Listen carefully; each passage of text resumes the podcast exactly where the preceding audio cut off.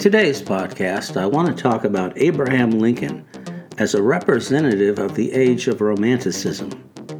Let me start by reading a brief passage from Lincoln's first inaugural address on the eve of the Civil War. He says, speaking to the South, We are not enemies but friends. We must not be enemies. Though passion may have strained, it must not break our bonds of affection.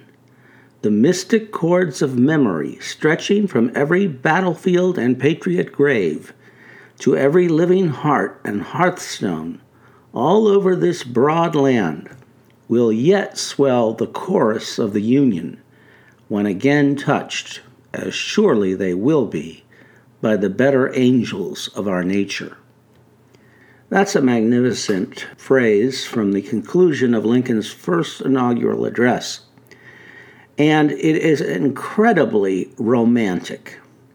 Lincoln is appealing to the South, which has already started leaving the Union in terms of Southern state secession movements. He's appealing to the South to reverse its decision and remain with the Union.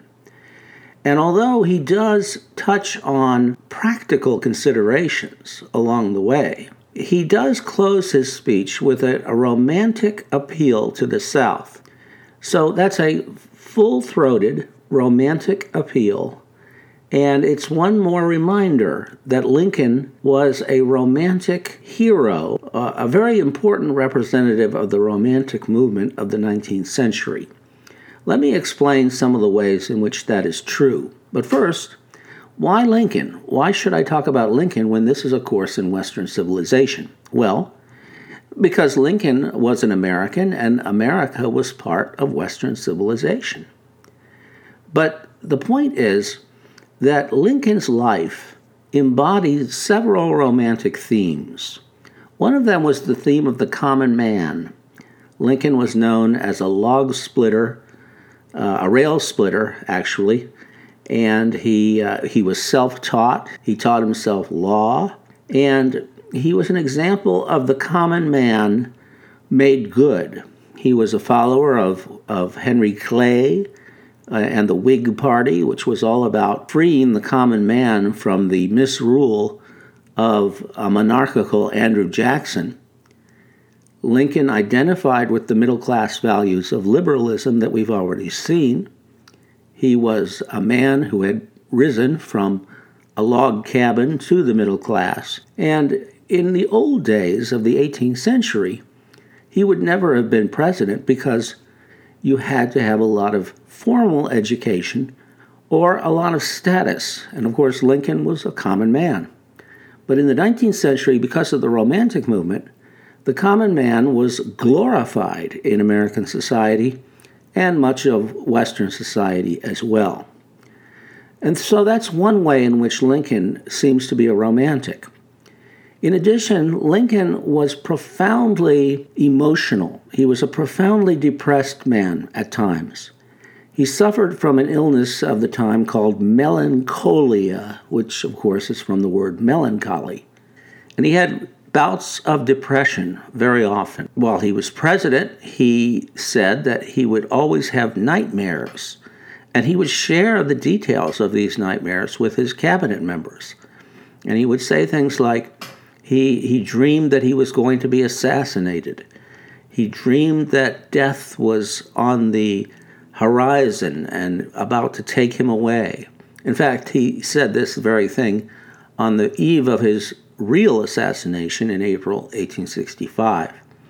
But Lincoln's depression marks him as somebody who obviously represents the emotional side of things and the romantic side of things because depression and dreams and nightmares are the stuff of romantic literature.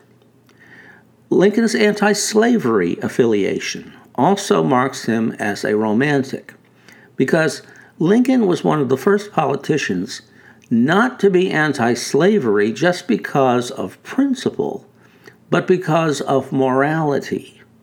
He said that he was against slavery because it was not right for one man to, to enslave another or to deny to another person the fruit of their labor. So Lincoln, uh, because he was a lawyer, subscribed to a constitutional point of view regarding slavery. He did not believe that he had the power to eliminate it because it was protected by the Constitution in the states where it already existed. But he was determined to prevent slavery from expanding into the territories because of the moral importance of slavery as an issue. So, this notion that there are issues of moral consequence and that we shouldn't just judge laws by their political or constitutional legitimacy is an example of romanticism. So, I hope that you've seen by now that Lincoln was a true romantic. And some of the reason he was appealing to people, some of the reasons why people loved Lincoln, was because they too were romantics. So, this may help you with a question for this unit in your discussion assignment.